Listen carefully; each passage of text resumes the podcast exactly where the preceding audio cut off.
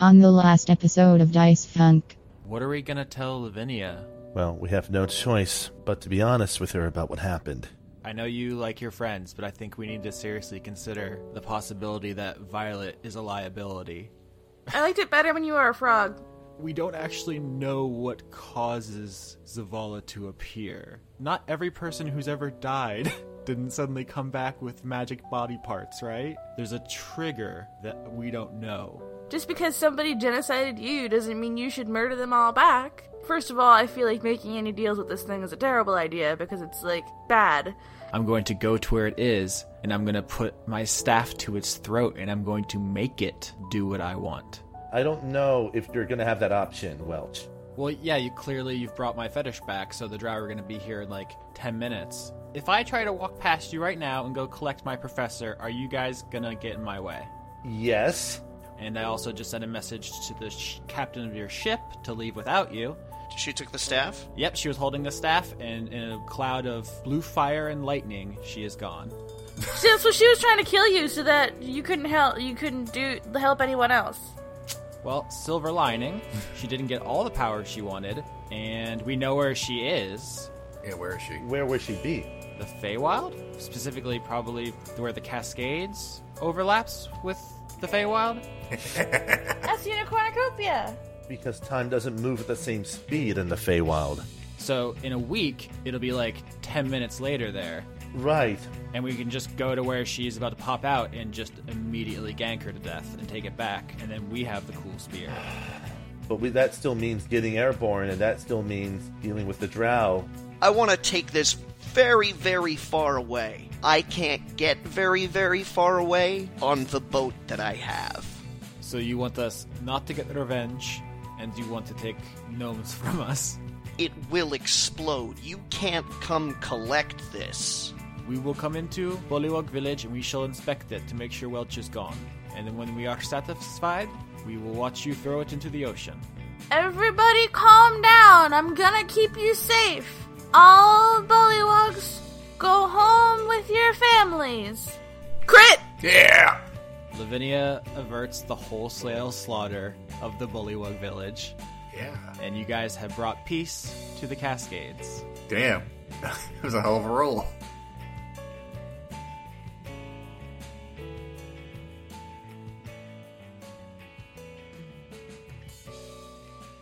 Uh, Johnny has taken to, I don't know, graffitiing?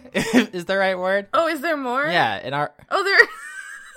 Has he graffito tagged us? Oh Yeah. wow! Whoa, whoa, whoa! Look, let me look at this thing here. We got. Uh, I, I, I'm not sure what this thing says here. It says R Rubo Rubo Snoppy. in our roll 20 app where we play d&d johnny has i found i guess found the pen that lets him make notes Oh, I found the pen a long time ago. okay and now he's drawing stuff all over it it says robo snoopy uh, under a large arrow he's drawn from drop's icon and now someone has drawn eyes on it That's that's me. I'm I'm just sort of like eyes, sort of exclaiming at the concept of Robo Snoopy. You know, and eyes are now ascending beyond their exclamation. And oh no, someone's drawing a doggo. and now there's and now there's a dog Now there's a Drago here. You know. Do you guys want to play Dungeons and Dragons tonight, or do you just want to fuck around in this uh, fucking shared MS Paint? I mean, those are both the same thing. You realize that we're playing D and D within this shared MS Paint trash heap thing. Yeah, I think Roll Twenty passed like two million users today. Good for them. Some of that is us.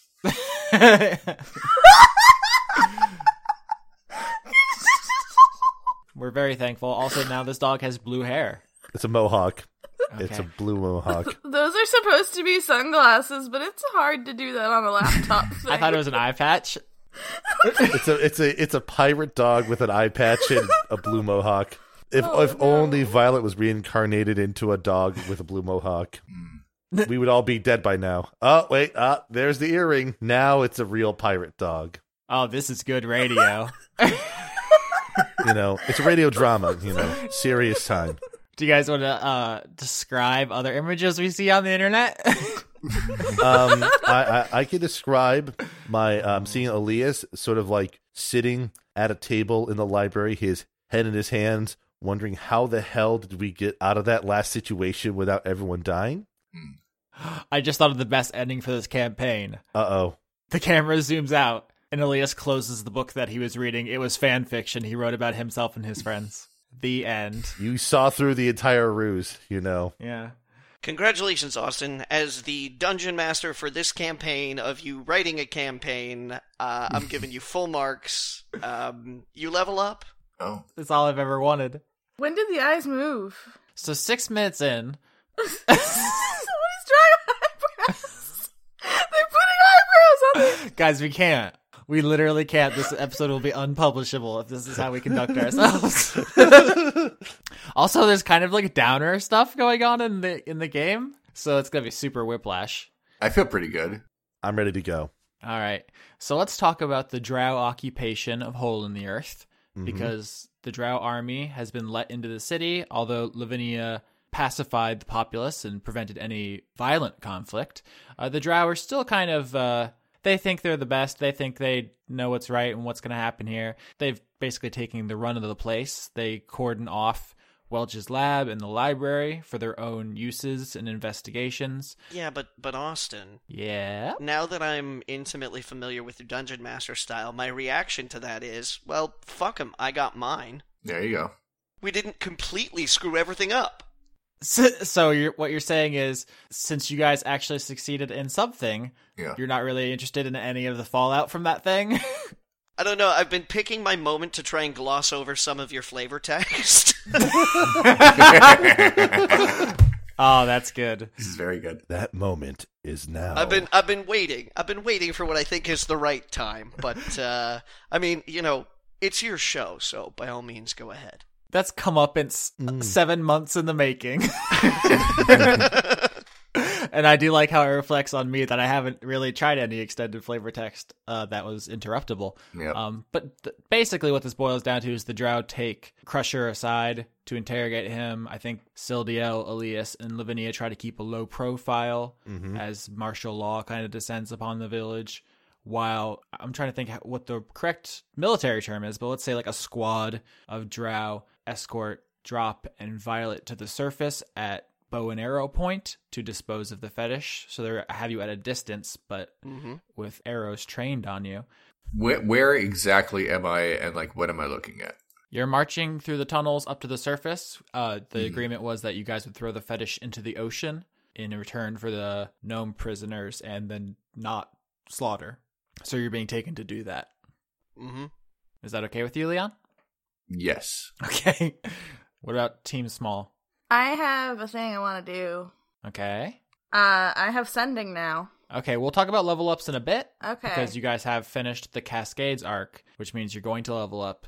But I think it makes sense for there to be a story explanation first instead of just like divine inspiration. Okay. Le- Leon, Yeah. do you think I should just throw the fetish back into the cave? Hey, I mean, whatever, you know, makes you happy. Whatever explodes the most things. Elias is talking to his mother, and thinking, uh, uh, uh, I, I, I sure hope that that drop in Violet don't cause an unexpected murdering of a massive drow, thus ruining this temporary ceasefire that they have forged. and once again, fucking up all my hard work. She says like she's the only one that did any hard work. Ugh, honestly. Dryads always taking all the credit for the work. I seem to recall you doing tons of damage to that spectator. Drop and Lavinia snipe at each other from several hundred yards away. That's all that Lavinia uses sending for is to just backsass drop. That is great. But I am gonna try and be sneaky and keep an eye on Crusher because I'm worried about him. yeah, he's taken away for interrogation and then eventually released from custody, as it were. And he comes over to you guys. He's like very badly injured. He's like limping, and I think he probably has uh, crutches or something. He's not in great shape, but he tells you guys uh, the bullywugs have all agreed to tell the drow it was Welch who killed Gwendolyn. Sweet. And so the drow are 100% focused on Welch. They think she's behind everything and they're looking for her. And they're not currently peeling Elias's skin off, which is probably what they would do if they knew what actually happened. Mm. Uh, Elias is sort of like pauses because, frankly, he was not sure that they would have actually gone to, uh, done that for him, and he just sort of nods to Crusher and says, I, I don't know if there's anything I can do to express my thanks adequately enough for what you've done. You've likely just saved my life with that. sort of laughs nervously, rubs his neck. I assume Lavinia translates, Yeah. and and he says back that you guys saved his life, and you've saved uh, many other bullywugs since you've been here, and he, they just don't want any more violence. And he pauses and then says, "And unless they have the upper hand, of course." Elias just sort of nods because he probably has like comprehend languages in some form on him. Yeah, you guys are good. Um, so while you're chilling out there, Violet and Drop, you guys are Yeah, just on our way up to the surface, I suppose. Unless something happens, I don't do anything different. nope. You guys emerge out onto the white sandy beaches Yay. of the, of the Cascades, the giant spiderweb dome looming over you, and uh, they tell you to go to the other side of the beach and just stand and wait. We go to the other side of the beach and stand and wait. Yep. they are very impressed by your ability to follow orders. Yeah. One of them walks over to the dome and does some uh, magic, and it peels back. Did they pull a rabbit out of a hat? They do all kinds of cool stunts, magic Okay. stunts. Yeah. All right. Because if there's a if there's an endless handkerchief in here, I had a vision earlier this week about how Drop is gonna die, and I just won't put up with that. I should incorporate your uh, 3 a.m. tweets about drops deaths into the campaign.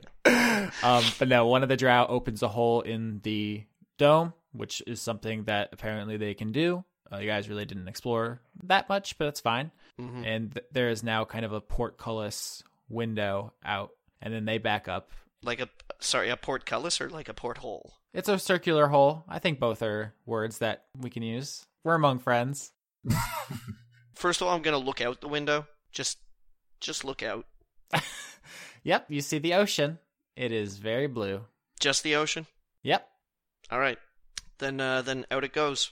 And I just want to address before I inevitably get totally owned. Yes, porthole was the word I was looking for. Portcullis is a thing on a castle. Yes. Yeah. Listen. It may have influenced what I was gonna do or how I saw the scene, possibly. Okay. so to confirm, you are disposing of it? Yeah, I, I don't think I really have much of a choice because we can't go back in if I have it in my pocket. Because if I get close to the drow, then it's going to explode. That, that would be difficult to sneak past them. yeah, just gotta go, but you know, keep your distance. Oh, I, I don't like how oh, drow smell. you whisper to Violet, you're like, I don't think they're going to do a cavity search. You should be fine. and then everyone explodes and dies. yeah, all right. So yeah, it's it's going out, All right. and I'm gonna make it. I'm gonna make it super visible too, so that they see it go out. They're like, nice. or how can I do nice in a Russian accent? Nice. Nice. That's very good. Very nice. Very nice. But they approach you hesitantly, uh, unsure if you're going to explode, and when you do not, they close the porthole There you go. behind you and then basically walk away. They, they're not interested in you anymore. And so they leave and go back down the tunnels. what do you What do you think, Leon? Do you think maybe we should? uh What what is our how do I put this? What is like our immediate goal like right in front of us? Because there's there's a lot of moving parts. Yeah, like what's what's going on with the with the in the first place the gnomes? We haven't had a chance to secure the gnomes yet because we're still dealing with the drow occupation inside of Hole in the Earth. Mm-hmm. So we haven't secured a gnome yet. All right, well then then we're gonna head back to Hole in the Earth then. Yeah. All right. I really like the phrase "secure the gnomes." yeah. We we want to go on a uh, on a shopping spree. We want to make sure to get the best doorbusters for the best gnome. sure, you get all the gnomes on the grocery list. In the any of the drow cities, every Friday is Black Friday. You know, so you just go there. Oh and- my god. That joke was a hate crime. Um, What? um, I don't hate good deals. What are you talking about, man? Oh, this episode is a disaster. Back with Elias and Lavinia and Sildiel and Crusher. Uh, Crusher says, "My condolences. Uh, it's a shame about Ziggy. Are you guys going to be staying for the funeral?" Um, well, What? Because Vinny hasn't been told yet. Nobody told Vinny. Right. And this is where that conversation from last week comes into play, as Vinny looks from person to person for explanation. What's happening? What? Elias just sort of raises a hand and says, we didn't have time to really explain during well everything that was happening, but our uh, efforts to save Ziggy uh, had failed after he casted Cloud Kill. But but everyone else made it out. Well, I don't know what specifically happened. I know that my mother was able to secure me, and Violet was able to secure Drop, but the Cloud Kill must have succumbed to Ziggy, and no one was able to to get him out of there in time. I'm gonna take a walk. Vinny's gonna take Hunter on a little walk Oh, because she can't handle it. And she's thinking about wait, isn't Violet really strong? Couldn't she have carried two people? Mm, with one hand, probably. Yeah, probably. also, Ziggy's probably not that strong, too, uh, heavy too. So yeah. Also, that Crusher says that the Drow are gonna finish securing the place, and then they're gonna let us go ahead with the the services. If you guys want to attend, I know you have to leave soon. he doesn't have Vinny to translate for him. So Oh yeah, I thought you said you had uh, Oops. comprehend languages. at least has comprehend languages on himself. I mean, the, he yeah, I just he just sort of nods and does a gesture to express thanks. He gives you finger guns, which is the new. I knew it. I knew it. I don't understand what they mean, but I like them for some reason. yeah, So- it's just the new thing. It's the, it's the hip thing all the kids are into. Yeah, I I noticed all the other bullywug just sort of doing that at each other ever since Drop has come by. That trend setter. Yeah. Drop and Violet, you guys are coming down the tunnels. You're getting back to Hole in the Earth. The Drow are standing guard outside. Uh, they see you coming and they hold a hand out and they say, "Papers." We made a deal. I'm I'm just fucking with you. I don't care. You can go in. All right. Frogs don't have papers. Thank you. And then as you walk away, you hear them basically memeing on you as you go. Are they memeing on us? Yeah, Okay. they meme on you real good. Okay. Which memes? The dankest memes, obviously. They're, they're probably dated too. Uh-huh. They're probably like dabbing and stuff like that. Dabbing Drow doing dank memes. Oh man, that's an image. Yeah. Thanks. This episode's finally worth it. That's right. You didn't like Robo Snoopy? Mm. I was trying to forget that. but so you guys are all kind of on your own recognizance around this village until the funeral. Is there anything you want to do before we convene that event? Do we have a status on Professor Chance yet? Dizzy and tired, but alive. He's probably with Sildiel and Elias, by the way, because they they secured him out of the library during the whole scuffle that happened earlier. Yeah, he he comes up to you guys. He's just like jamming burned papers into his coat, and he's just like, "What happened to your guys' ship? Why are we still here?" Uh, well, we have to still secure the gnomes to help us get the ship airborne, but as far as I've been informed by Drop, we have that secured. Am I am I around for this? You can be wherever you want. If you want to find them, you can find them. This is kind of a free form, just role play. Okay, then yeah, we're gonna we're gonna we're gonna group. cool. Let's let's, let's come together mm-hmm. and feel all right. Everyone but Lavinia and Hunter are together. I I suppose the thing that would be nice to do would be to stay for uh, Ziggy's funeral or the service that the Bullywug are planning on doing. I uh, hope Vinny comes back sometime soon. She did not take the news particularly well. Then again, that was not surprising to say the least. I'll come back when the, the funeral starts. I'm just visiting with frogs right now. I'm just hugging a lot of frogs and crying a lot. You're just going frog to frog and hugging them? yes. Nice. So I guess at a certain point, someone wanders over to Drop and Violet because they recognize them from the negotiations and says, uh, "We're gonna leave the gnomes on the beach. We're bringing them up right now. If you want to collect them, uh, apparently you guys have a ship, so the sooner you guys leave, the better." And then the Drow walks away without waiting for a response. Okay. Violet is kind of like putting everything together. It's like, oh yeah, we're collecting gnomes, right? Mm-hmm. The whole set. Gotta catch them all. I don't even know how many gnomes we were able to secure. Did you find out how many they were going to give us? I mean, they were giving us all of them, Drop, but how many is all of them? I I wasn't. I'm not so good at math. It was kind of a bulk negotiation. Are we enslaving the gnome race? oh no, please. As long as none of them recognize us, I'm sure this won't be awkward at all when we see them on the beach. if they do recognize us, I think we could possibly appeal to their survival sensibilities. Right. Basically, you either come with us or you're going to stay here and starve. Something like that, drop? Or, you know, we've got the only boat.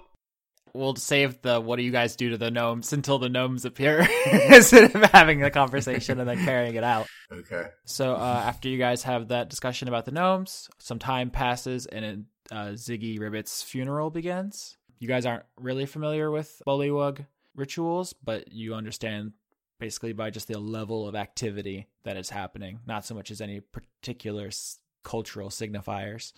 Um, a bunch of Bullywugs you don't recognize begin carrying a box to another part of the village. Did somebody take his staff? Yeah, Drop took uh, all of Ziggy's stuff, Yeah. so he has it. I'm gonna want that later. So the Bullywugs take the box with Ziggy in it to a secluded corner of the village because this is the Underdark, so everything's kind of cave. Mm-hmm. You can boil most of it down to cave. Pretty much. And so they take him to uh, what seems to be some kind of designated burial place where they've already dug a pit, a kind of a, a grave, if you will. And they lower the box down into it. And then you see uh, a bunch of the younger bullywugs, the tadpoles, as it were, uh, with baskets. And they, they're bringing them over to the uh, event. I wanted to go to Ziggy's grave, and I'm gonna put some leaves in it with his casket.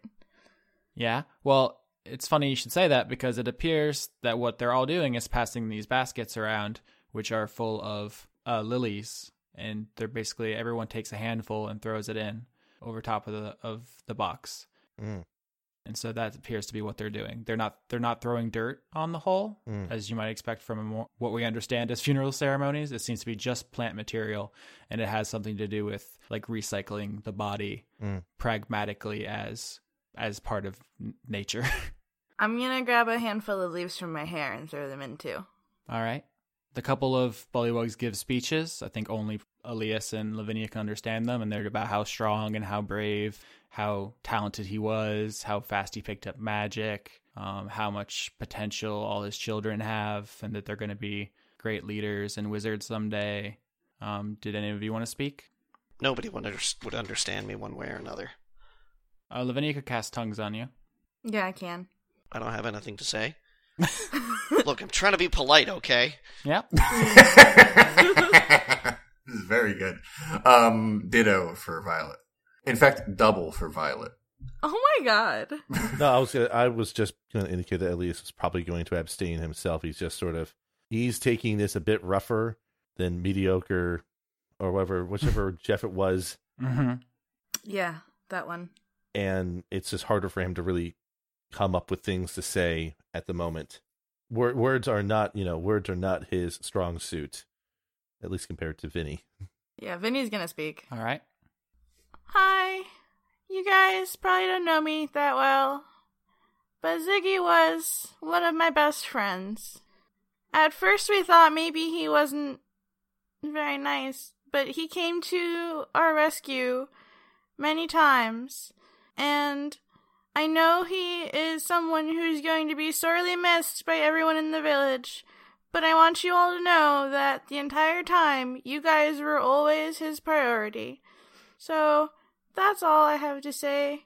Because I'm really sad. But if any of y'all never ever need anything, just find a way to contact me, I guess. Because I like to think of all of you guys as my family, just like Ziggy was. Bye. One of Ziggy's tadpoles runs up and hands you a book. Oh, what is this? It appears to be uh, Ziggy's spell book from when he was an apprentice and was just learning magic. Oh no! I hug that frog. Uh, you were suddenly swarmed by tadpoles who hug you until you're knocked over, and then you're on, you're at the bottom of a tadpole pile. I'm okay with that. Okay, so please smother me in their froggy goodness. Basically, yeah. All right. Uh, while that's happening, uh, Sildiel comes up from behind you, Elias, and kind of puts a shawl, like I guess just some basically clothing item she found, Mm-hmm. kind of around your head, Mhm. to kind of disguise your whole face scene, and you see she's done the same. Mm. And as you guys prepare to depart, she's thinking ahead. That's probably not great to just Walk past the drow, looking all Eladrin like. Yeah. you're probably Yeah. going to want to tone the elf down until you you leave now. Just a touch, yes. Yeah. She is. She is the smartest one in this entire party. I, I, I shared her character sheet with the forums, which revealed that her intelligence is a twenty. So, she defers to your judgment on a lot of things, but but so when you guys have extricated Lavinia from that tadpole pile, uh, I guess you're ready to go. Unless you have any other uh, business here, it looks like Crusher is going to take over what's left of the Bullywug government, even though they're kind of basically a drow subjugated thing for the time being. But mhm, it's a non-violent occupation right. as far as you can tell. The Drow definitely claimed Welch's machines and any energy left over, the library. I'm gonna go. I'm gonna say goodbye to Crusher before we leave, and I'm gonna ask him if he's sure everything's gonna be okay. He says the Drow are only interested in us now because of a personal vendetta. They ignored us for centuries because we don't mean anything to them, and soon enough they'll ignore us again. This is just something we have to suffer through. I'm sorry. We don't really have any use for any of her stuff, so they can take it for all we care. Okay. I'm sorry if like we fucked up your whole sitch. Well, I mean, stuff was pretty good. I don't know whether it's better to have a strong leader who doesn't have your interests in mind or the opposite. I'm I'm good at math and I'm very strong. Political philosophy, not one of my core strengths. Just take care of everyone, and I think it'll be good. Mm. I will bring all of my strength and math proficiency to bear. Okay. I'm gonna hug him. Bye, Crusher. Bye. I miss you. he says bye and then what he thinks your name is, which is badly mangled by his frog tongue. Aw, he tried. He tried very hard. I always thought you were saying that his that the name comes out as badly mangled. That, that would be funny. No, it's just Lavinia isn't doesn't literally mean anything to my knowledge, so the ma- Mm. magic doesn't do a great job with it. But right. I guess you guys are on your way out. Yeah, and of course Professor Chance is coming along with us because well, he knows exactly where that portal is and I have a feeling he will still be useful to keep along. So, Yeah, I mean he doesn't have any reason to stay here anymore because all the books are confiscated and Welch isn't going to help him with any of his right. stuff anymore. So yeah, he's I mean he's probably going to be integral to the rest of this campaign actually. Yes. Oh, yeah. I'm a, uh, fully aware of that. So, So he follows you guys dazed and annoyed, but in one piece. At a certain point, you guys are joined by just a drow who has no interest in talking to you, who's just coming along to open the barrier. At this point, the uh, necklace has already been broken to kind of signal we're ready for you know. Yeah, that's a good idea because, as you guys recall, last episode, Welch sent two messages using the spell sending. Mm. One was to the the dormant golem, which had been spread in various pages throughout the library in case of Mhm. a need of it, which she used one one sending spell to awaken, and the other she sent to the captain of your ship, in her words, which you presume is Isaac, with the message to leave you behind. And you're not exactly sure how that resolved. Yeah. Once the vial is broken, you assume somebody will come back for you. Yeah. Hopefully, Joan, since it's only one reason why that vial would break. That's it's a good question. I'm I'm surprised you guys haven't been more worried about it, but you guys make your way out onto the white sandy beaches and you see uh five gnomes shackled ankle to ankle to ankle, sat down in a miserable huddle in the middle of the beach, uh, and the two drow who are guarding them uh see you coming with some exasperated relief and sprint off back down the tunnels, finally re- relieved from their duty of guarding them. Uh, these guys look emaciated, very tired, bruised, traumatized, spider bitten. They look like they've spent this entire campaign's length of time being terribly neglected in a drow prison. Well, then I'm gonna roll medicine on them Aw, I love it. and a- attend to some wounds. Oh, 25. Holy cow. Nice. so many wounds. Hottest nurse ever. Nice. You you walk over and you immediately start uh, looking these guys over, and there's nothing broken, and nobody has any open wounds, which means none of them are in immediate danger. They're just vitamin deficient, Mm-hmm. Exhausted, apocalyptic amount of stress. Then I'm I'm gonna say to them, "Don't worry, you're safe now. We have pickles." oh my god, I love pickles. Wow. We also have really soft blankets for sleeping on. but mostly pickles. oh, I'm really more excited about the pickles, guys. It's my thing. I'm a gnome. We've established this. Violet, can you give me a perception? yeah. Oh. I know you hate it. I don't mean to do this to you, but it is relevant. All right. Here. That, I guess. I don't know. 12. All right, with the 12, you look at these gnomes and you there's a like a deja vu sense that washes over you, but you can't really quite pinpoint why. There was a glitch in the Matrix. Yeah, you see these gnomes and you're like something familiar about them, and then it passes. Okay. Can the rest of us roll shit to see if we recognize any of these gnomes? Uh, you could, but none of you have. It would not be relevant to the rest of you. Oh, okay. Hmm. What gnomes has only Violet seen and the rest has not have not seen? Or, or had face to face contact with. Yeah. It- it's not a big secret. It's this is just the note. One of them is Captain Park from episode two, which you whipped off your hat in front of him and he fainted dead away when you were a unicorn. Okay. It's been 29 in game hours. I realize. It was last year. Okay. I'm just saying he doesn't recognize you because you're a different species, but potentially you could have recognized him. Instead, these are just five random ass gnomes for all you guys know. Well, I'm able to roleplay this pretty well because I don't remember that at all. Amazing. but uh the drow asks you guys like, uh, am I do I open now? Or you go? Possibly, I don't have a way of confirming if our ship's on the other side quite yet, but Can I try to send a message, like cantrip message, to see if the boat's 120 feet away yet? I mean it's a cantrip, you can literally do it infinitely. That's okay. yeah. I'm just gonna try to send one to Joan and be like, "Hey, are you guys 120 feet away yet?" Alright, so kind of how I was expecting that answer to be was Lavinia just sends messages over and over and over until she gets a response. Yeah? yeah, Alright. that works for me. So it takes uh how long has it been since you broke the vial? Broke the vial basically during the back end of Ziggy's funeral. All right, so it takes a couple hours before Lavinia gets any response, and the drow starts getting incredibly impatient. At one point, it looks like it's going to just leave and abandon you, but it has orders and it does not. But it is very frustrated when suddenly, uh, Lavinia, you get a response. You were sending it to Joan, you said? Yeah. And she says, Oh my god, where are you guys? Kay's going to kill him. Who? Uh, ah, we're on the beach. Isaac, he tried to leave without you. Oh, I can't explain that. Just tell my dad to hold on. I'll just tell him. Let me just switch. So I send an I interrupt my message with a message to my dad, going, "Hey, that's not Isaac's fault. Calm the fuck down, Dad, or I'll yell at you when I get back. I'll be very mad. I won't talk to you anymore." You're gonna reverse ground him. Yeah, this time you're grounded. Look at me, you're grounded now. All right, so you guys know that the ship's about 120 feet away.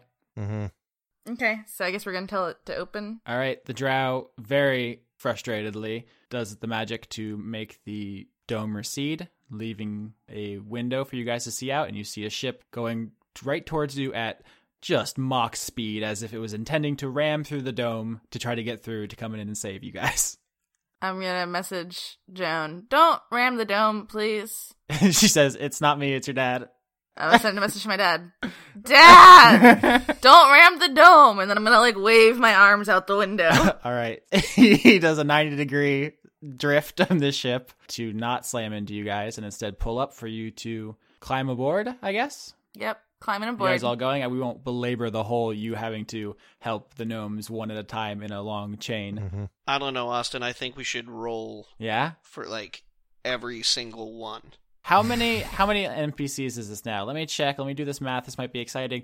There are 12 plus 5 gnomes. There are 17 people on the Violet one now. Cool. Those pickle stores are going to be devastated. I thought Joan could make food though, so can't she just Yeah. make more pickles? The pickles? pickles are a joke, yes. Joan has to spell. uh, it's called, I think, Goodberry. Yep. Not to be confused with Good Burger, home with a Good Burger. Can we take your order? Yep. Goodberry is a great ranger spell. I think druid spell also. Yeah, it essentially means you never starve. Yep. It sounds like a strain of weed. Okay. Well, here we are, folks. So as you guys clamber up onto the ship, you see as the window into the Cascades closes behind you, the drow flips you guys off. Oh well. I'm gonna blow it a kiss. That's amazingly sassy. As you guys kind of get your bearings, get back onto the ship, you notice that on the other side, Tusk is currently in the process of throwing Kuo-toa over the edge as they climb up onto the ship, and he just picks them up like a WWE move and just overhand tosses them back into the ocean. Cool. oh my god. But they're they're assaulting your ship one s- slow, weak fish man at a time, and he's just basically he's basically just going from guy to guy and just tossing them back in. Can I help? Yeah, sure. You guys are just gonna have some fish tossing fun.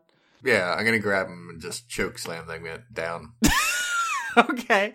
Please don't hurt them, just throw them off the ship. I I can only throw by choking. Uh, that, that's objectively false, but you know, it's in the rules. I'm not Sketch. good with fingers yet. I feel like that makes sense. Oh, one of them swings at you with its hook, Violet. All right, let's bring it. All right. You take Ow! Oh my six damage as it pierces your bicep with its giant fish hook. I instinctively stab it. You instinct you're gonna pull out your great sword to fight this fish. I feel like that's what she would do. All right. Would friends work on the f- fish, or would it work? No, it'd probably work on Violet, but did she get mad at me? uh, uh, Elias looks up his spell for sl- looks, looks up sleep again. it's too late. It's too late. It's too late. I I've I have swung. Is it? Violet, you go to swing your great sword, and it looks like it's on track to cut this fish dude's head clean off. Uh-huh. At which point, Joan, Sildiel, and Elias, if he wants to join Yes. in, all hit you with simultaneous sleep spells. Oh, that's bullshit. I clearly rolled first. Yeah, and, and you collapse fast asleep onto the deck. You're no fun. That's what I think. And Tusk runs up and punts the fish over the edge. Oh, that that would have been a field goal. Wow, Stabbed me. that three points there. He did six points of your like 60 health, you little baby. But uh, everyone gets a good night's sleep. You guys have just survived quite a harrowing situation. We have a couple things we need to go over. One is what are you guys doing next? Two is what's your level up look like? And three, if there's anything you want to say before we uh, before we enter the end game, because there are no more planned arcs, and you can, with the information you have, put an end to the story. So Okay. we'll talk about all those things now. Well, I'm asleep, so I I can't, you know, even. That's what you get for being rowdy. I was trying to help. Elias, Elias, Elias is going to wake up Violet once things get kind of moving, and there's no Kuo-toa for her to get into a fight with. Yeah, that was mostly just for flavor. It's not a big deal. And well, no, he's going to talk to a Violet after he wakes her up. Yeah. Okay. Uh, uh, that's what she says. Violet, Violet, Violet. What? We're I'm going to need to find out a way for you to use that impulsiveness of yours more effectively. There were fish monsters. Yes. Yes, and we didn't need to get into a fight with some of them because that would cause all of them to start attacking us. And we can't take out all of them, at least not practically. I feel like I can, but all right. Pri- what what is practically? I think what we need to do is to spend some time training you a bit now that you're you- you're still dealing with new limbs and a new means of inflicting pain on others. I'm more than happy to spar with you to practice you up, as it were, in a more nuanced way of using your fury for good.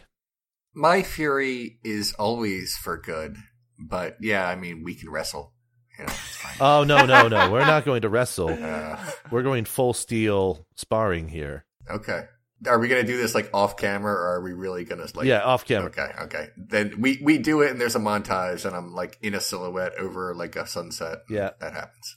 I would like to do the level up scenes, but uh, since they happen while you guys are going, I want to establish where you're going first, if that makes sense.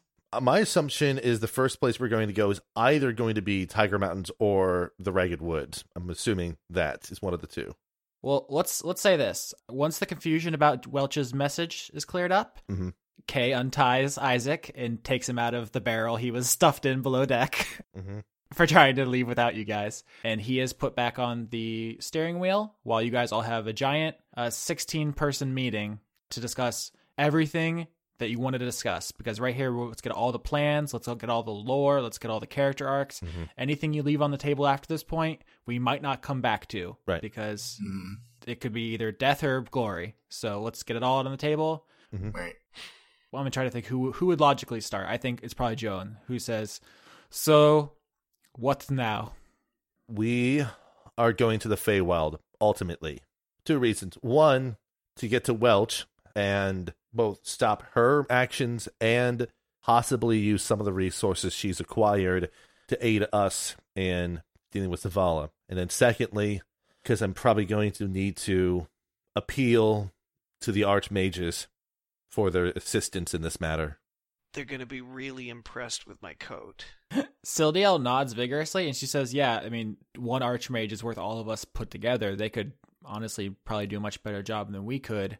My only concern is time flows differently in the Feywild, Mm. and the archmages are known for many things, but swift action is not one of them.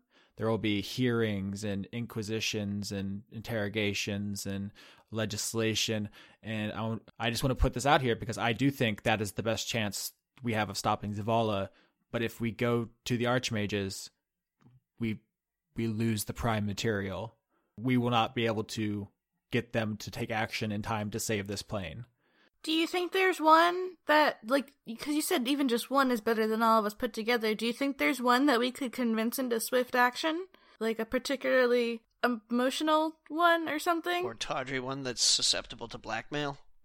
One approach we could take is try to express the immediate threat as demonstrated by Welch's actions of not just Zavala, but any entity that seeks to override the wishes of the council.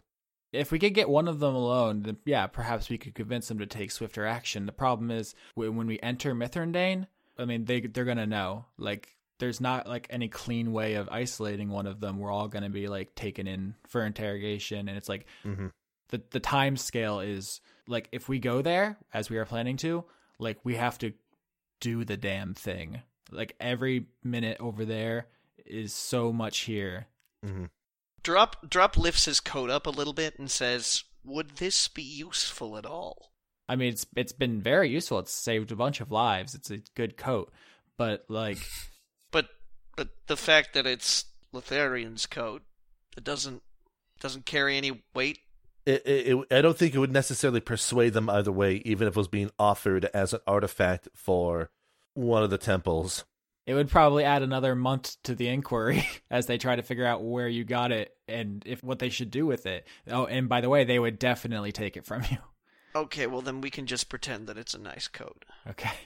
My mother's point is simply that the moment we move to the Feywild, if we were to go down that route, the time here will accelerate so fast that the rest of the world flooding is nigh inevitable.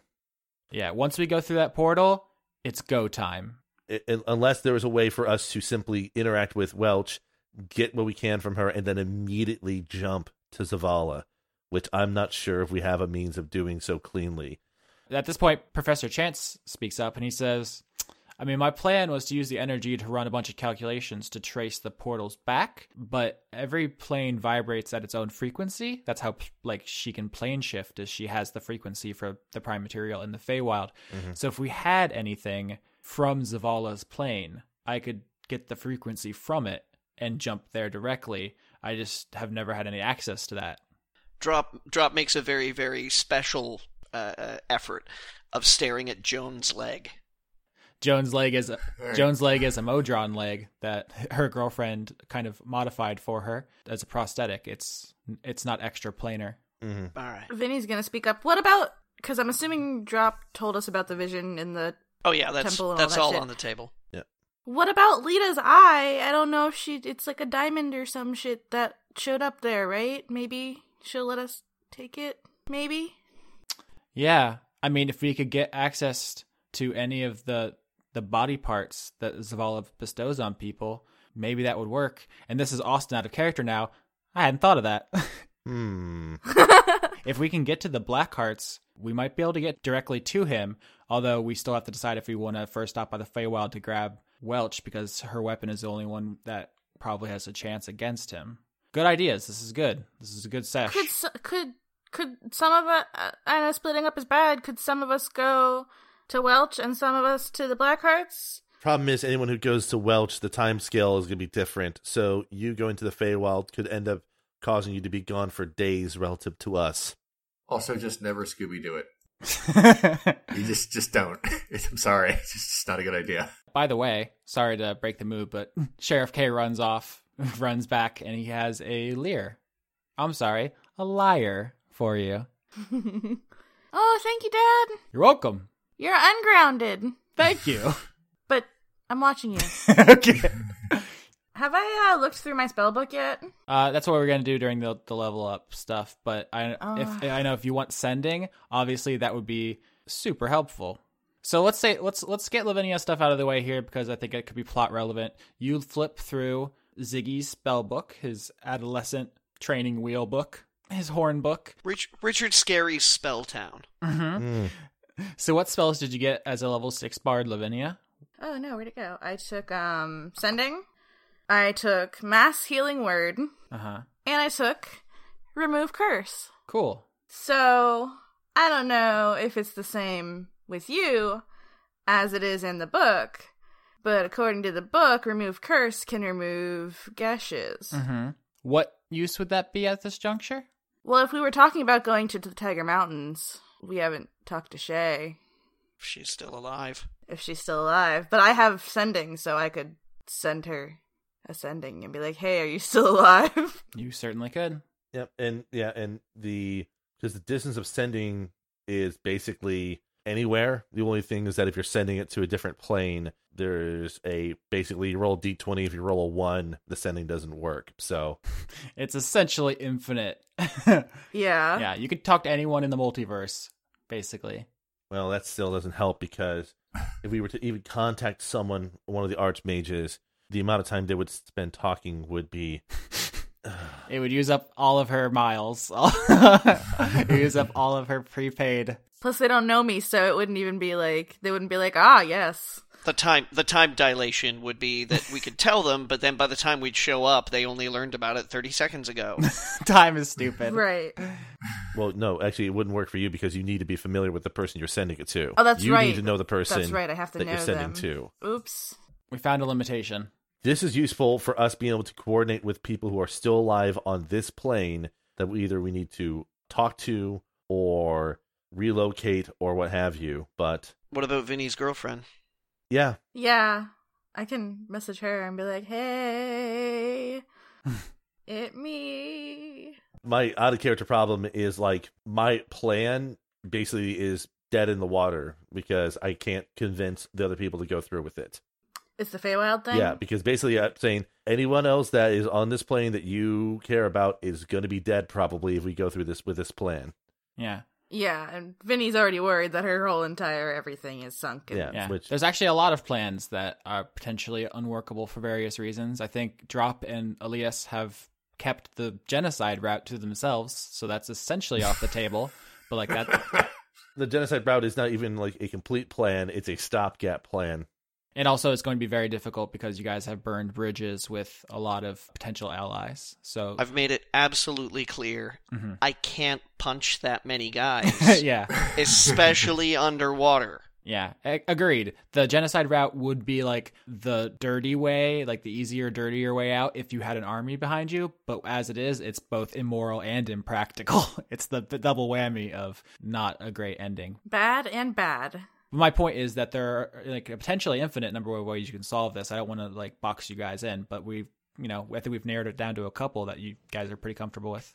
Okay, I, I sort of feel like our like our best bet right here is to try and check out what we can do on the prime plane. So like maybe hunting down the Zavala, seeing if we can track down the Black Hearts. I can send them a message. Yeah, this would be a very harrowing dice roll of a decision if Lavinia couldn't literally just cell phone up anyone on the plane. Yeah, Yeah. yeah, her taking that spell at level six is like the 11th hour power up that you get only it's the supersonic where it's like oh if he had this the whole game everything would have been so easy but nope it's only for a robotnik Yeah, uh, yeah, it's why spellcasters are bullshit in the fifth edition. Wow. I mean, they are. I mean, they are because because they're the utility scaling is so unfair compared to every other class that it basically there's a gap between caster classes and everyone else when it comes to utility in the in the game. So that's also why I like to justify these things in narrative because if Vinny was suddenly struck by a game breaking spell, that would be lame. But her getting it because she was close to a wizard who died, I feel is like Aw. kind of a, a sad but satisfying way of bringing that to. there's other things that Elias would have liked to have done in terms of possibly getting either resources or things together to help at this time. But again, everything that he has plans about is a death sentence for everyone else on this plane, and Yeah. he can't convince other people to do that. So Uh, you know, Drop is very easily convinced. He's got nothing. Mm-hmm.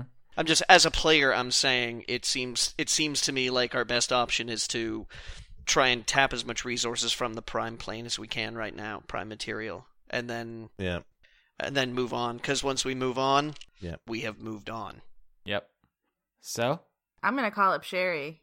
all right. So you're gonna you flip through Ziggy's book, you find the infinitely helpful spell sending, and with your new lyre, you play a song that will save the prime material plane. How does it go? Oh God, I had one, but it doesn't make any sense in this particular instance. I mean, a little bit. It could be something you've written. You could be like, "This is a composition inspired by my journey." It doesn't have to be about this particular situation. Oh no, but it's so bad. It was a really bad one. it was like the worst one I've ever done. well, now you definitely have to do it because everyone's Yeah. going to be. Okay. It literally makes no sense. It just popped into my head one day because I'm bad. Okay. I'm into it. But it was you used to call me on your shell phone. Late night when you're on the boat. That was it. that's very apt at this point. I was thinking though. about the fish. You're saving the world with a s- a psychic t- telephone call Yeah. while you're on the boat. I know, but there's no shells. Eh, it's fine. It's fine. There are shells somewhere. it's a metaphor, Oh, man. God. I'm like sweating now. I'm so embarrassed. I'm sweating. Everyone loves it. it's okay. What is the message you send to Dr. Sherry, Noel MD? If you if you get this message wrong, everyone dies. No pressure. It's not lupus. Hey, Dr. Sherry. It's Lavinia, the plant girl. You remember me. There's a word limit. There's a word limit to Oh, there is? Yes, there's a 25 word limit. I think It's 24. Okay. Hold on. Never mind. It's just like a. This is like a tweet. Yeah, no, that's right. Because he. Never mind. In sending, they know who you are. That's right. Right. They can tell who sent Backspace, it. backspace, backspace, backspace. Backspace, backspace. Yeah. Wait, J- Johnny, did you just say it's not lupus combining the house medical joke with the Latin name for dogs? I may have. yeah, I picked up on that. Fuck, that's a good ass joke. Don't sleep on that joke, folks. That was a good joke. You did. I did. It just like came to me in waves. I'm I'm used to this. All right. Yeah. So th- th- that's an episode name. It's not lupus. It's just that if if this was word funk, it would have been 30 more seconds, and I would have said, "Do do you get it?" Yeah. It's a banger. It's a good one. Yeah. Um, what is the real message you send Lavinia? Okay. We might be able to save everything. Come meet us at. I'm sending coordinates. but be chill. Amber is here. We need your help. I think that was 23. Peace out. Yeah. Instead of coordinates, is there some place specific you want to tell them to go? Because I don't know that you guys have longitude and latitude. coordinates. Damn it, I was hoping somebody would. Uh, I still want to try and see if I can talk to Shay, but I don't know how everyone else feels about that. we can go to the we can go to the Tiger Mountains. We go to the Tiger Mountains. I mean, basically, at this point, the other thing we have to remember is that the gnomes that are on the ship currently are going to be working to help us get this thing to be airborne, right? Yeah. If you want to ask them, Yes, that's one of the things that Elise will be talking to them about. Okay, I'm just gonna say meet at Tiger Mountains. okay. I'm trying to think if she would send the message in her accent. Yes. No, she would send she would send it in a 1930s reporter reading a telegraph accent. Oh, that's good too. Your message has been received. Stop. Are you are you going all mid Atlantic on us here? Yeah, she says, uh, "We're here, orcs. angry. Help. Mm. I'm gonna kill some orcs. Okay, well, I'm gonna tell everyone that I'll be like, well, guess what, guys? They're already in the Tiger Mountains. Apparently, they're got angry orc things happening. So, Uh, well, we can, we can only get there as fast as we can move. Speaking of which, this looks to the uh, probably emaciated, but probably being fed gnomes.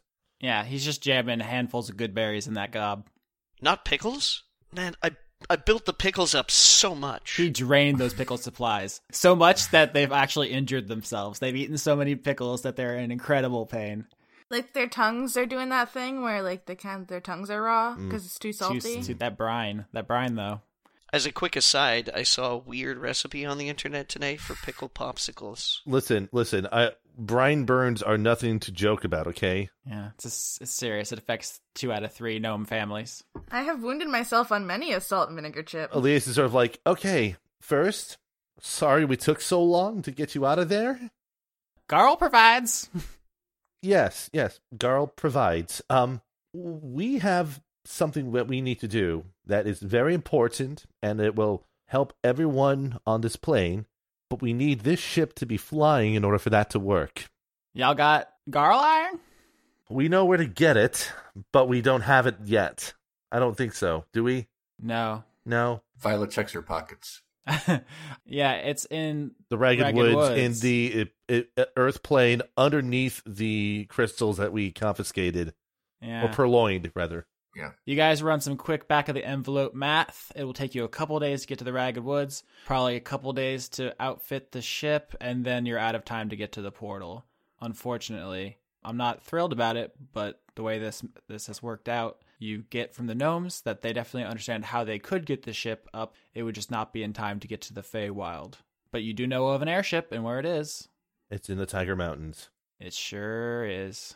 Let's steal an airship. We're not stealing it. I feel like I feel like that wasn't a win at all then. It's just unfortunate that you guys did Cascades after Ragged Woods. It's nobody's fault. It's just, you know. It's a little our fault. Eh. Most of what we do is our fault. I blame everybody else except for Yeah. me. You guys made a dozen d- little choices throughout the campaign. Everyone had good and bad consequences. You guys did super well. That's, I think this is a good point because I'm going to get this question during the postmortem. I'll just say it now. There's a bunch of different ways they could have done this. And while they failed in some ways, they succeeded wildly in others. Uh, the biggest one is getting information about Zavala. It's possible you guys could have got here not knowing anything about him, how he works, who he is, what he's doing. You guys like crushed it.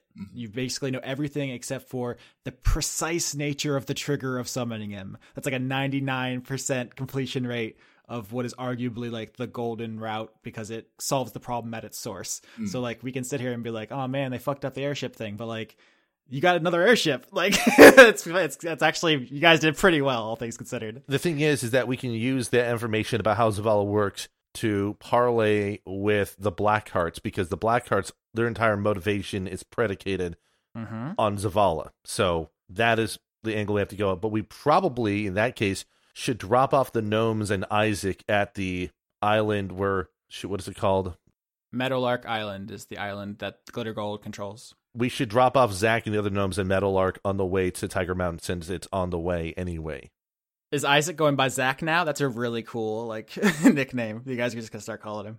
I, I said Isaac, so Are we doing that? It's, I think you cut out because it sounded like Zach. Yeah. dropping dropping him off with the other gnomes because one, Isaac requested to be dropped off there after the the Cascades, Mm-hmm. and secondly, there's no real need for us to have him and the gnomes around, and we might as well just drop them off where they can be with well the rest of their uh, families and such. the rest of their kind.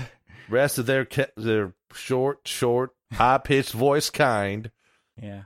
Plus, I don't feel like they're really super interested in helping us. also, that means I would be able to take a nice long nap and restore my spell slots, right? Yeah. Okay. So I think we have the plan set. So uh, Isaac turns the wheel south. You guys are going to stop by Meadowlark, drop the gnomes off, then go further south to the Tiger Mountains. Yep. Uh, sounds good. So I think from there we move into the character development scenes, Okay. and then th- and then I think we're good, huh? I think we ha- we have our finale lined up. I guess. So let's start with uh, drop. All right. All right. First of all, uh, what do you get for being a level six monk? Why, Austin? Hmm. for leveling up to level 6 monk, I am awarded the skill of wholeness of body, which means that once per long rest, I can heal three times my monk level as an action. Nice.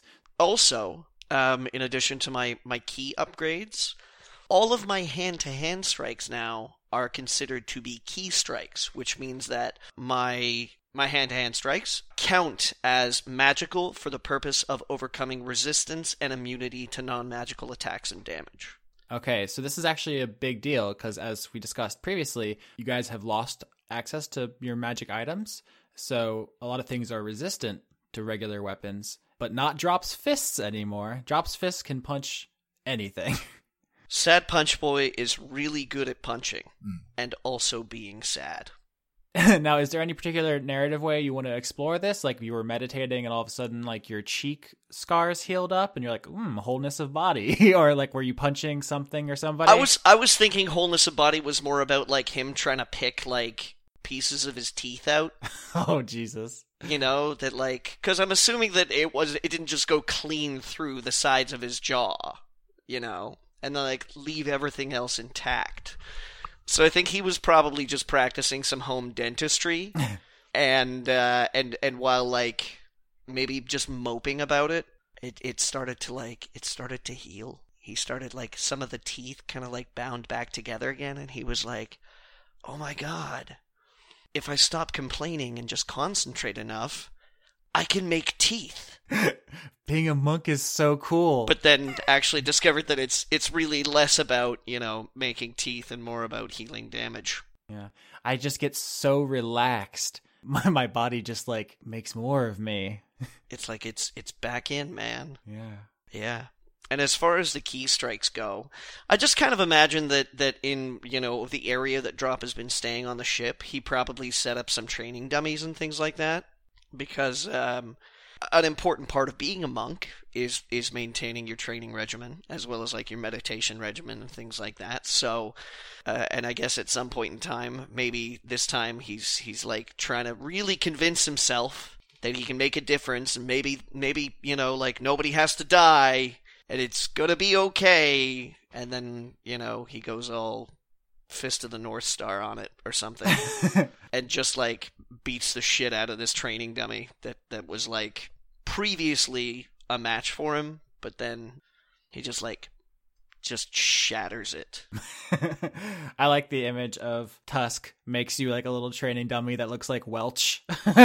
yeah you guys explain what she looks like, and he's like, "All right, I gotta, we gotta get pumped to punch this bitch." and then, but then like but then like immediately afterwards he gets like really sad and apologetic because he was like oh no oh, i i broke the training dummy you made for me oh, Tusk says, "Drop.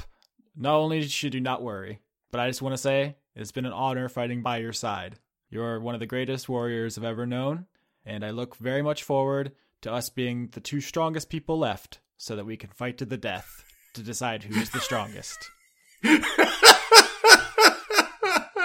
drop drop kind of like looks behind him just to check and see whether or not tusk is talking to somebody like if if violet walked in the room or something and he's like oh that's one of the nicest things that anybody's ever said to me Oh, Aw. and he starts to tear up a little bit Oh. Aww. Yes, the tears of a warrior. Good, good. i'm glad you understand me tusk we shall harness this emotions to destroy our enemies. as well as some flavor let's go get some lunch Aw. you guys go make snacks. all right. all right You're gonna bond over a hot sausage. well, oh yeah Okay. and that's the name of the fanfic that explores the rest of that scene. all right. All right. Uh, so how do you feel about Violet next? Okay. Uh, well, uh, ba- besides basically just some math that goes up uh, for her level up, she also gets mindless rage, which means that it's like Oh no. it's one of her many rages. But in this one, she can't be. Uh, she's she's reached a level where she cannot be charmed or frightened while raging. So I guess her skin has become like a, a deterrent to being charmed or something. I don't know. It's you're so angry that your mind can't be influenced. This is an actual, Oh. like, startlingly perfect consequence of the spectator trying to mind control you during that mm-hmm. fight and you shrugging it mm-hmm. off. Okay. Remember? You made your save when it tried to control you the way it did to Ziggy, and you just were like too angry. And now it's like you've perfected it. And when you're raging, no one can talk you out of it. However, I will note that you can still be put to sleep during it. Yeah, yeah. That, that, I really, what I really want is sleepless rage. Mm. yeah. I hate that spell so much. Um, but yeah, that that's basically uh, what's up. All right. And I think, uh, Violet, you probably go up to take your turn at the wheel to drive on the way to Meadowlark. Of course. Yeah. As Isaac hands it over to you, he says, Man, I'm gonna I'm gonna miss this ship. It's nice. Yep. It's named after me. You gonna you gonna be okay without me? Uh, I'm gonna say yes, but you know, see, I don't know how this is all gonna end because I'm gonna have. I think I have to kill Billy or something. I don't really know the plan, but if, for example, uh, my head gets cut off, um, you know, like as a possibility, you can you can have the ship because then uh, I can't drive it when I'm dead. Seriously, dude? Yeah, bruh. Thanks, man. Sure. All right. Have a good uh have a good night. I'm gonna see you in the morning. Yep. All right. Violet presses all the buttons. Yeah, he takes off and you push buttons, and then like a minute later, Mhm. uh, Judy comes up with a bottle of whatever just heinous hooch she's managed to scrounge up, hidden from somewhere. hmm I'd like to think she made her own moonshine. Like she's been getting Joan to like purify seawater or something with magic, and she's just been that's what she's been doing to keep busy is just making the most disgusting alcohol. And she says, "Hey, I hear you like to party." Before she even finishes her sentence, Violet grabs it and says, "All for Violet." All right. She da- she downs it and then uh, sort of like grunts and flexes like the ultimate warrior. Uh, Judy says, "Jokes on you! I got another one." And you guys uh, spend the night drinking. Okay. Cut to a uh, always sunny in Philadelphia, um, and then and then everybody dies. Yeah. Violet's like, "I'm the best ship captain in the world," and it cuts to Violet crashes the ship. But, all right. Before Violet passes out, she says, um, "Hey, you want to know a secret? yeah, I know how to get Zavala's attention. Yeah, We have to almost die. I heard. So what I'm thinking Uh huh. is I turn this ship Uh huh. right towards land, Uh huh. and all at once, Uh huh. and then Violet falls asleep. okay. All right, that's a good scene. Uh, uh, off in the distance, Elias, while in his trance and able to hear this, says, "That's a bad idea." So, what does Elias get at his next level? Which I think the audience is going to be surprised what it's in. I know I was. Ah, ha, ha, ha. So uh, I'll give you a hint. Okay, Elias's next level is not in Rogue, and it's not in Wizard. Elias's uh, next and probably final character level is in Fighter. Great. Because, of course, it is. So uh, there's two reasons for this. Actually, 3 hmm One, uh, he gets a D10 for a hit die as opposed to a D8 or a D6, which is always nice. Which means his hit points are now at a robust 37 Oh, as opposed to a 27, which is nice.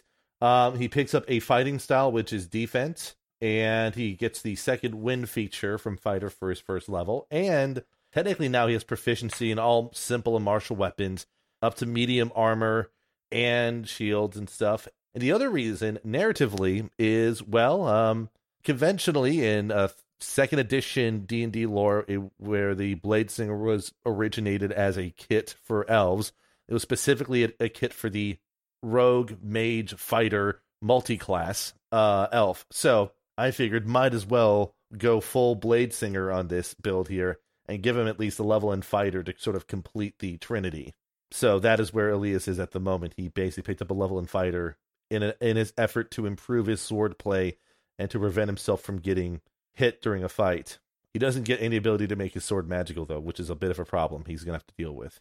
Still, you get sneak attack from rogue, you get spells from wizard, and now you're hardy from fighter. You're a pretty dang good character Mm-hmm. all around. Yep, and also his armor class is now 18 if he kicks on uh, Blade Song, um, which is good, but it's not as good as his mother. Um, because uh, Sildiel's AC is 22 when she has Blade Song up. Actually, it could be 24 because she also has haste as a spell. oh my god! And and if and, and, and if she triggers Shield, it goes up to 29, which means it's mechanically impossible for anyone to hit her on the party unless they crit. Uh, probably a good place to introduce this is when you and Violet are sparring, like you're teaching her to get really get the Yep. best use out of her fingers, and you're like, "Okay, Violet, now you hit me," and then at some point you realize she can't. like, Yeah. Violet is mathematically incapable of hitting you with her sword. For that's that's for Sildiel. For Elias, Elias's a maximum AC would be either 23 or 25 if uh, Sildiel casts haste on Elias. Oh my goodness gracious! I kind of want to see Violet and Leas just fight, just roll it out, but we don't have the time. I do like the idea of the skinny elf rocking the meat mountain barbarian, though. It's very good. I think we'd be trading blows, but I think the point is that we'd actually be able to manage a decent fight, Yeah. uh, closer fight than I think she would expect. Do you guys want to role play that a little bit? Just like anything you would say. Like Elias would sort of be sort of like approaching this like uh, uh, almost like he's going to just a fencing duel. He's standing there with a rapier in hand, nothing in his offhand, wearing leather armor underneath his clothes, and I'm sure Violet's just standing over there in his She-Ra outfit, slinging that giant great sword over her head. Question is, would Violet rage out? Violet would naturally turn into a rage and then not be able to stop. Okay, So it, it would not be like a duel anymore. uh, it, it's it's completely fine. Um, because here's the sequence Elias does. okay. He opens up by uh, casting false life on himself to give himself some extra hit points. So he has an extra 10 temporary hit points to start things off. And then Blade Song's triggered, so if you wanted to roll an attack roll to see if you hit him, that's that's the that would be the only thing I would want to see out of you, Leon. Okay. Well, I'm, I guess I'm in, in this in this entirely hypothetical situation that is definitely not happening. I'm in a rage, so I'm th- I'm throwing this three times, Okay. and I missed all three. so in in, the, in this thing that is not going to happen, we are not going to kill each other. But I would probably wouldn't do be able to anyway. yeah. Not well anyway. Violet swings her little heart out, and Elias dances circles around her until he gets tired and probably fey steps into the crow's nest to take a little nap. Yep. The only other thing Elias would be doing this time is actually more directly spending time basically praying to both uh Corellon and Sehanine for insight or guidance um, of any sort while he's basically he's preparing himself with the resignation that he might be going to die in an effort that might be futile, not see his father again, not see his home again, and possibly jeopardizing the life of his own mother. So he is once again kind of having a crisis, this time a bit more of a crisis of faith sort of situation. Yeah. There's a really solemn scene of Elias praying to his gods and taking in the totality and the, just the magnitude of everything that's happened and will happen. And it's like filmed in a really beautiful way until Mhm. Chance floats into the scene using his levitation. He's upside down and he just floats over to you. And he's like, Man, your mom says I'm not allowed below deck anymore. I'm not surprised, Professor Chance. I just wanted to hang out. I, I think at this time our focus should be on how to deal with Zavala as opposed to becoming more friendly with my mother. Man, I'm so focused. You you guys are gonna need me. Do you know why Welch didn't just teleport into the library and snatch me up before she left? Why is that, Professor Chance? Because she knows I know all about planar magic. I got that planar binding. If she tried to get me, I had to make her stay there, and the drow would have come get her. Mm, You're gonna need me because when we go and we jump her in the Feywild, she could just plane shift away, and it'd all be for nothing. But you got me, and I'll bind her there, and then she'll be a sitting duck. that's good to know. I guess the only thing I'm concerned about is, well, once we get to her and we get whatever we can off of her, you know, we are still basically going into a blind fight against an entity that may not even effectively have a body of any kind. Yeah, that's true. But I mean, if we have the spear and all its energy, and we have something from his plane, I'll put those two things together, and then it'll all be up to you guys. So like, no pressure, but I mean, I'll get you there. Yeah, that's that's true. I still think that there's I wish there was just more that I can do to help us su- succeed at this task. My my lofty, uh, foolish thoughts of going off and becoming a hero of some sort is finally presenting an opportunity. Man, you should have went to college. It's sweet. Things are a bit different in Mithrandane, you know. No, I I mean, look at me. that I don't think they'd enjoy me very much. I'm actually surprised. You guys all have been very cool about me being a tiefling. Usually I get uh I get some static about that. You guys have been real chill. When your first impression is getting mugged by a bunch of Kenku and someone approaches you with a friendly smile, it certainly improves your opinion of that person when the only person you can compare them to are a bunch of thieving birds. I guess that's true. I, I'm gonna be honest. I think it's mostly just your friends are not smart enough to know why they should be scared of me. That also might be true, Okay, it'll be our little secret. Don't tell them. but I, but I, but as you could tell, it, it helps when you have someone who prides themselves on making sure that everyone is their best friend. man, that tree girl. Hi. that tree girl is whack in a good way, but also it's so so very whack. I, I, I, I have to admit that I don't understand how someone could view others in that way. You know, we Eladrin are so long lived that friendships are things that it would take probably a year of staunch thought, questioning, long nights of just making sure that the person you're talking to is even trustworthy before you would even consider them an acquaintance, let alone a friend. And forget about considering someone your best friend.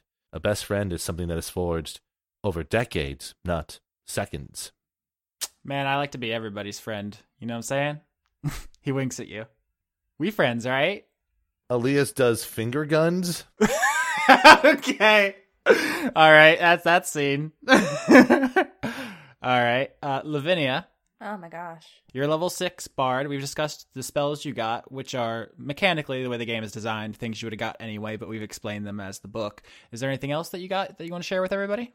I got counter charm, Hmm. Mm. which still confuses me a little bit. I mean, I mean, the, the I mean, the thing about it is counter charm is amazing, but also the fact that you're getting spells that are not bard spells. That's the big thing. yeah, which is how I got uh, I believe remove curse and mass healing word. Because I got one spell for just being me, Mhm. which was sending, but then I got uh, remove curse and mass healing word. So yay, I can heal people. But basically, counter charm basically is taking Violet's feature and being able to grant a bunch of people a similar benefit where they get advantage against being frightened or charmed. Ah, okay. Yeah, it's kind of you using your magic to counteract other people's a magic that preys on their emotions. Yep. Yeah, you can disrupt that with your magic. I want to use my spell slots before I rest so that I can recover them. I have a lot of texts I need to send. Let's just say you guys are going to be on a multiple day journey. Like, let's say for role playing purposes, you're good. Cool. All right. So first, I need to have a talk with my dad. Dad talk. Dad talk. Dad talk. Hey, Dad. It's me, your dad. we need to have a dad talk. dad talk. You- Someone stop this. no, he's just because uh, Kenku can mimic any sound they've heard, so he's just using your own voice back at you. Stop it. dad talk. Stop that. You're reverse grounded, Dad. Oh, not again. What's up, Vinny? Uh, we just need to talk about your uh problem with conclusions and jumping to them.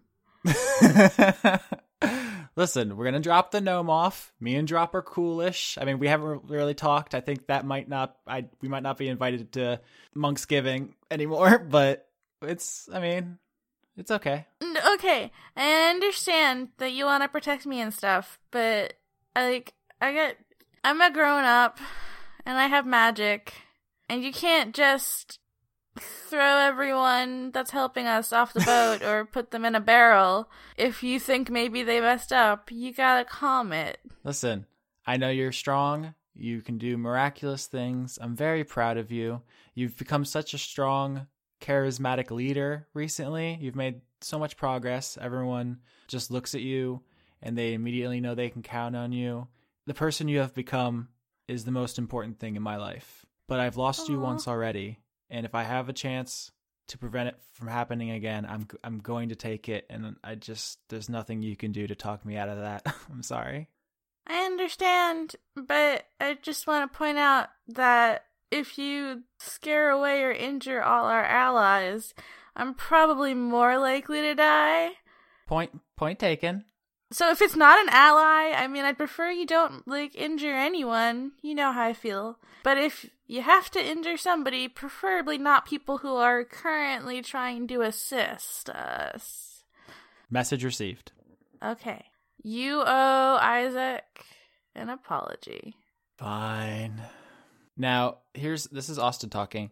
A couple of people during this season have gained the information that the Lavinia that Kay raised to adolescence is dead, and the Lavinia that exists now was created when the first Lavinia entered into a deal with Zavala.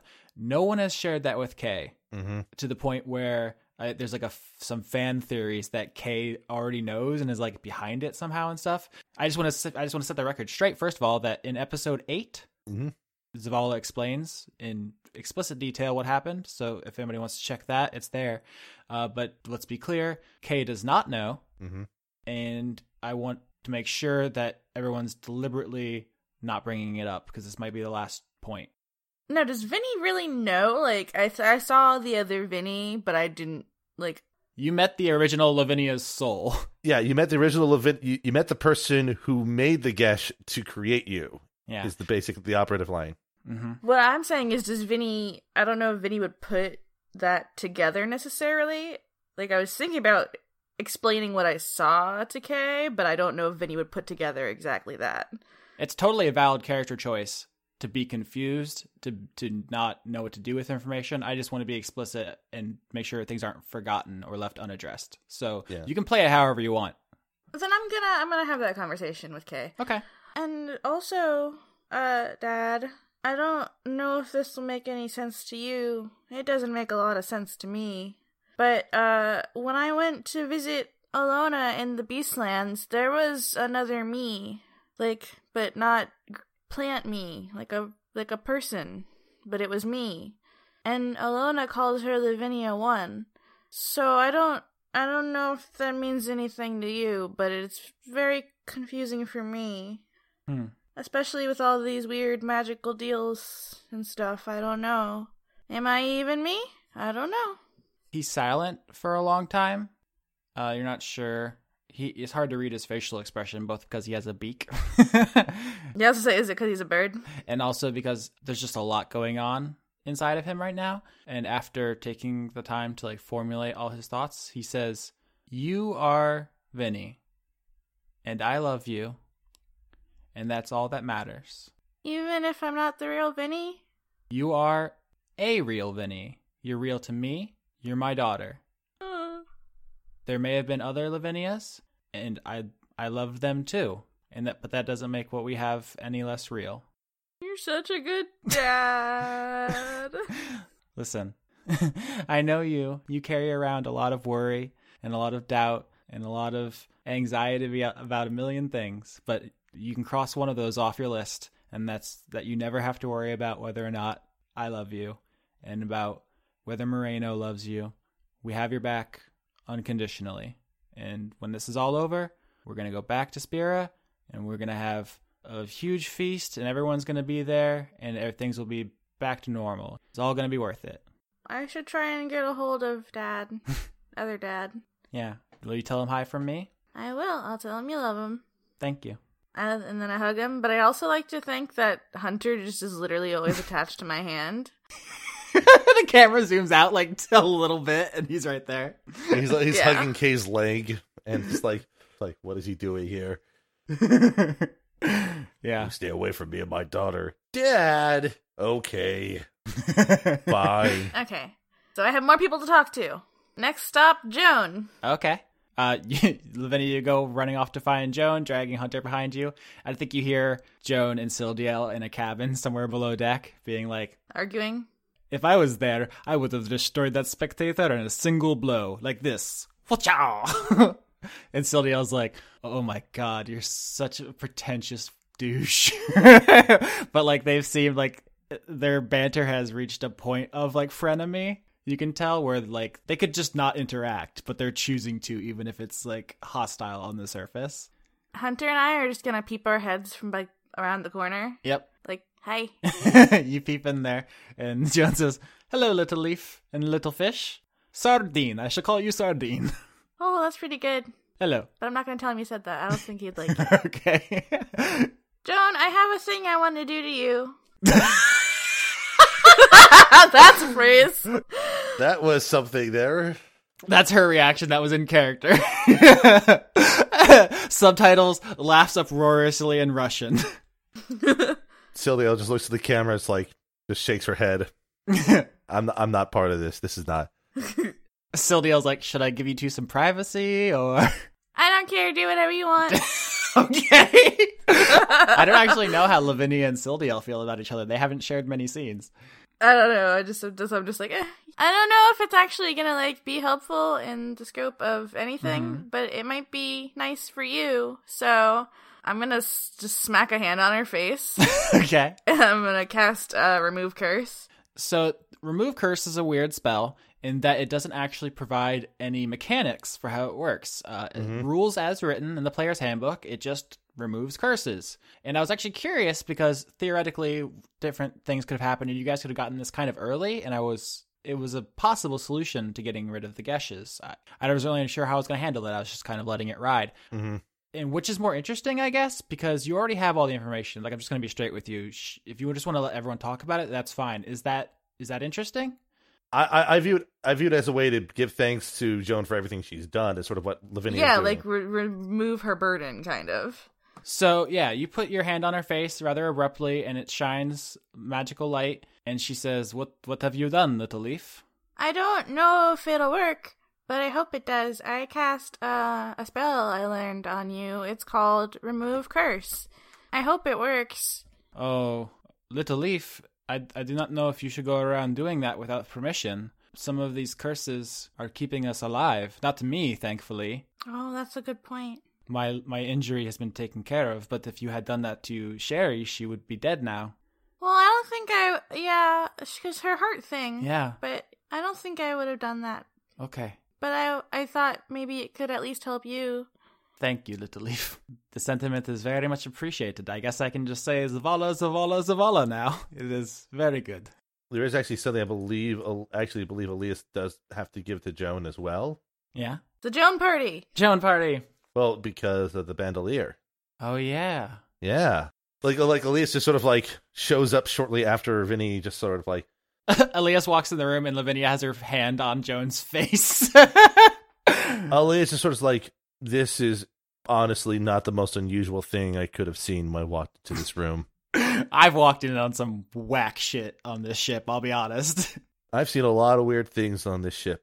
Listen, Violet acclimated to her body very quickly. The per- the sleeping position she gets in, very Anatomically yeah unlikely. Yes. Yeah. So Elias sort of approaches Joan. Like, Joan, I have something that I, I think you might be interested in. Is it a different mom? Do you have another one hidden? No, no, Joan. Sildiel rolls her eyes. It, it's this. He reaches kind of into his backpack and pulls out the the bandolier and shows it to Joan. It it takes her a moment to like recognize what it is. At first, she's just like, "You have brought me a belt." Okay. Uh, wait. What the what the heck? And she says, "Oh, f- from from Gwendolyn." Yes, Surprise. Serves that bitch right. I suppose it was only appropriate for this to be returned to you, Joan. hmm. There are spells that can that could reattach this. I don't know if she would want to receive it from me, though. It's it's up to you, Joan. I figured at least that it would have some importance for you to at least see this, and as further confirmation that Gwendolyn was well taken care of. Now the House of Spy Masters will definitely lose the annual softball game. Mm-hmm. then he's gonna say, I don't know what's happening. Oh, little leaf. She says she says, "Thank you, Elias. I do not know how my meeting with Alita will go when we get to the Tiger Mountains, but that is not your problem." so, Uh, I'm not sure. I'm not sure how the meeting will go either, but unfortunately, it looks like we have no other choice but to meet. yes. And probably save them because they did say help. Yes, things in some ways have come full circle, haven't they? Their first meeting was an attempt to escape from the Blackhearts, and now it's our time to save them, I guess. And the season started with you guys shackled ankle to ankle to ankle, and then you've ended the season by picking up gnomes shackled ankle to ankle to ankle. There's a lot of bookends, guys. We're good Mhm. at fiction. Mm-hmm. All right, Lavinia, did you have any other scenes you wanted to do before you send some texts? No. Um. H- how many texts am I gonna get away? I mean, I only have one spell slot left for that, so I don't know how many naps I get to take. But So part of me wants to say, let's do whatever's most interesting. Like, I don't want you to just be like, I'm going to text 35 people. Buckle in, everyone. This episode's going to be a huge one. but, like, no, I had four people to choose from. uh huh. I wanted to message Sherry back if I could. Uh huh. Potentially Shay, potentially Jim, and Moreno. Yeah. So here's what I'm going to say. It's going to take a couple days to get there, so you have it in your rights to do several texts over those days. I don't think it's great radio to listen to you send a bunch of texts. So why don't you send the one to your dad, just like catching up, and then whichever one you mm-hmm. think is going to have the most dramatic ending to this episode. And then if we want to send any more, we'll do that like after you drop off the gnomes next episode. Okay, that works for me. Okay. Okay, so I'm gonna send one to Moreno. I'm gonna say, "We are safe. Kay loves you. I love you. Are you okay?" He replies back, Doing super. The tree was being weird. Hope you're well. Give Kay love. Go get him.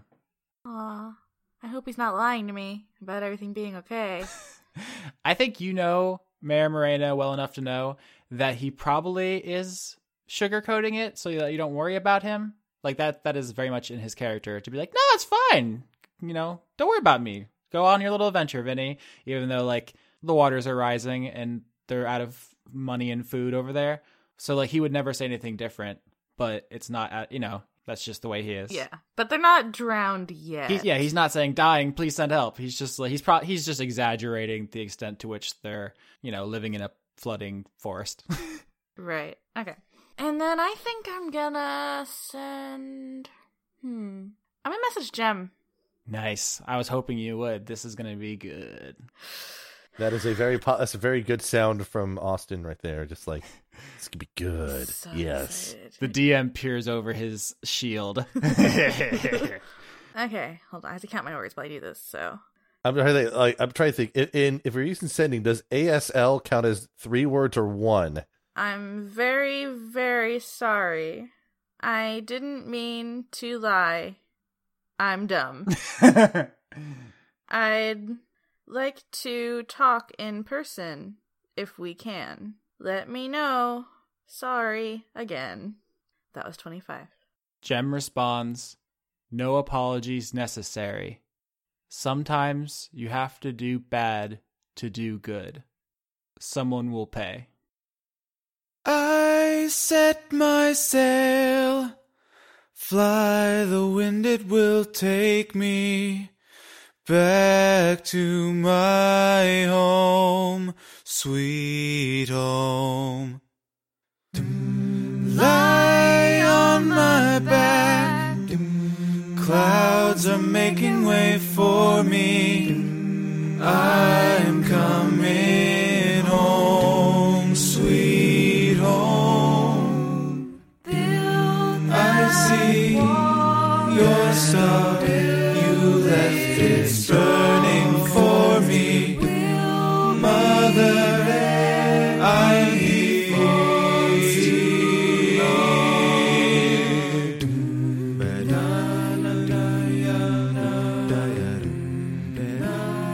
As always, I'd like to thank OverClocked ReMix for our theme music, including Tears in Rain, an arrangement of Seattle from Deus Ex Invisible War, Dream Eater Mix, an arrangement of Lavender Town's theme from Pokemon, and ah Akid Pella, an arrangement of Setting Sail Coming Home from Bastion.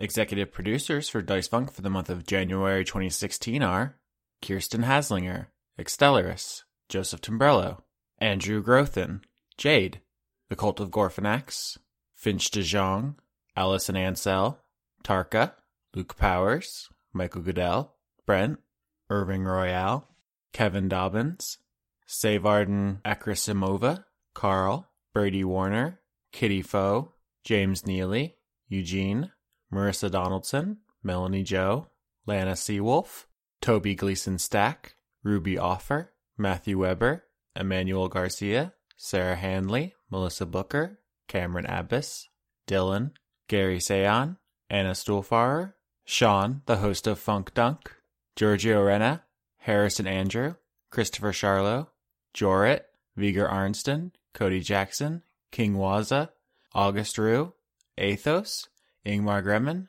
and Paul Mullen.